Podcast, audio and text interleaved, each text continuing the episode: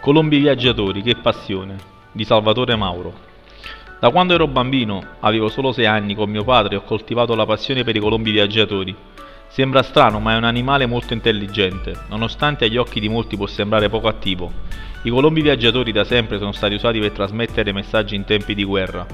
Una grande appassionata di questi volatili è la regina Elisabetta d'Inghilterra. I colombi a cui mi dedicavano tutti vaccinati contro le malattie.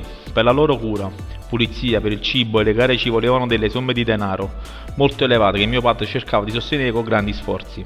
La prima a tifare per i colombi era mia mamma, che tutti i fine settimana assisteva alle gare a cui i nostri amici partecipavano. I piccioni venivano sottoposti ad un duro allenamento che poteva durare anche tre mesi. Durante questo periodo venivano allenati a fare ritorno alla loro abitazione, variando di volta in volta le distanze da percorrere per il ritorno. Una volta pronti venivano portati in una struttura chiamata società, dove venivano messo un anello di riconoscimento alla zampa con numero di matricola sull'altra zampa.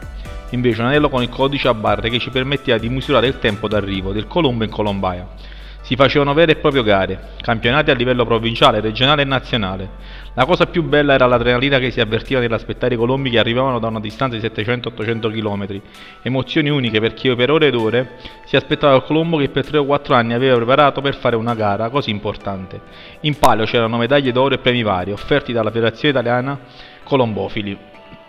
Il colombo più forte che abbiamo avuto in Colombia è stato la matricola 15548, un colombo con doppio anello d'oro che è riuscito a fare 14.000 km in un anno. Per oltre 7 anni ha vinto consecutivamente contro gli altri colombi. Un giorno abbiamo aperto la Colombia per farli volare.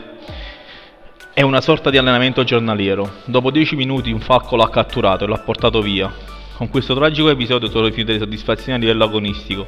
Il grande campione che pesava solo 300 grammi percorreva in 10 ore una distanza di 800 km non c'era più.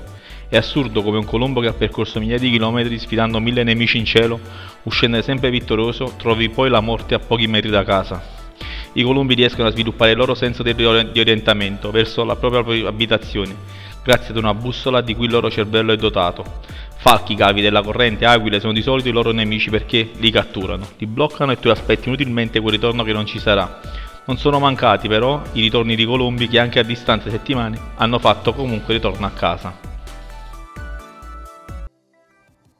Il mensile è diversamente liberi. Lo potete leggere comodamente da casa andando sulla pagina Facebook ed Instagram di Mi Girano le Ruote oppure sul sito www.migiranoleruote.it.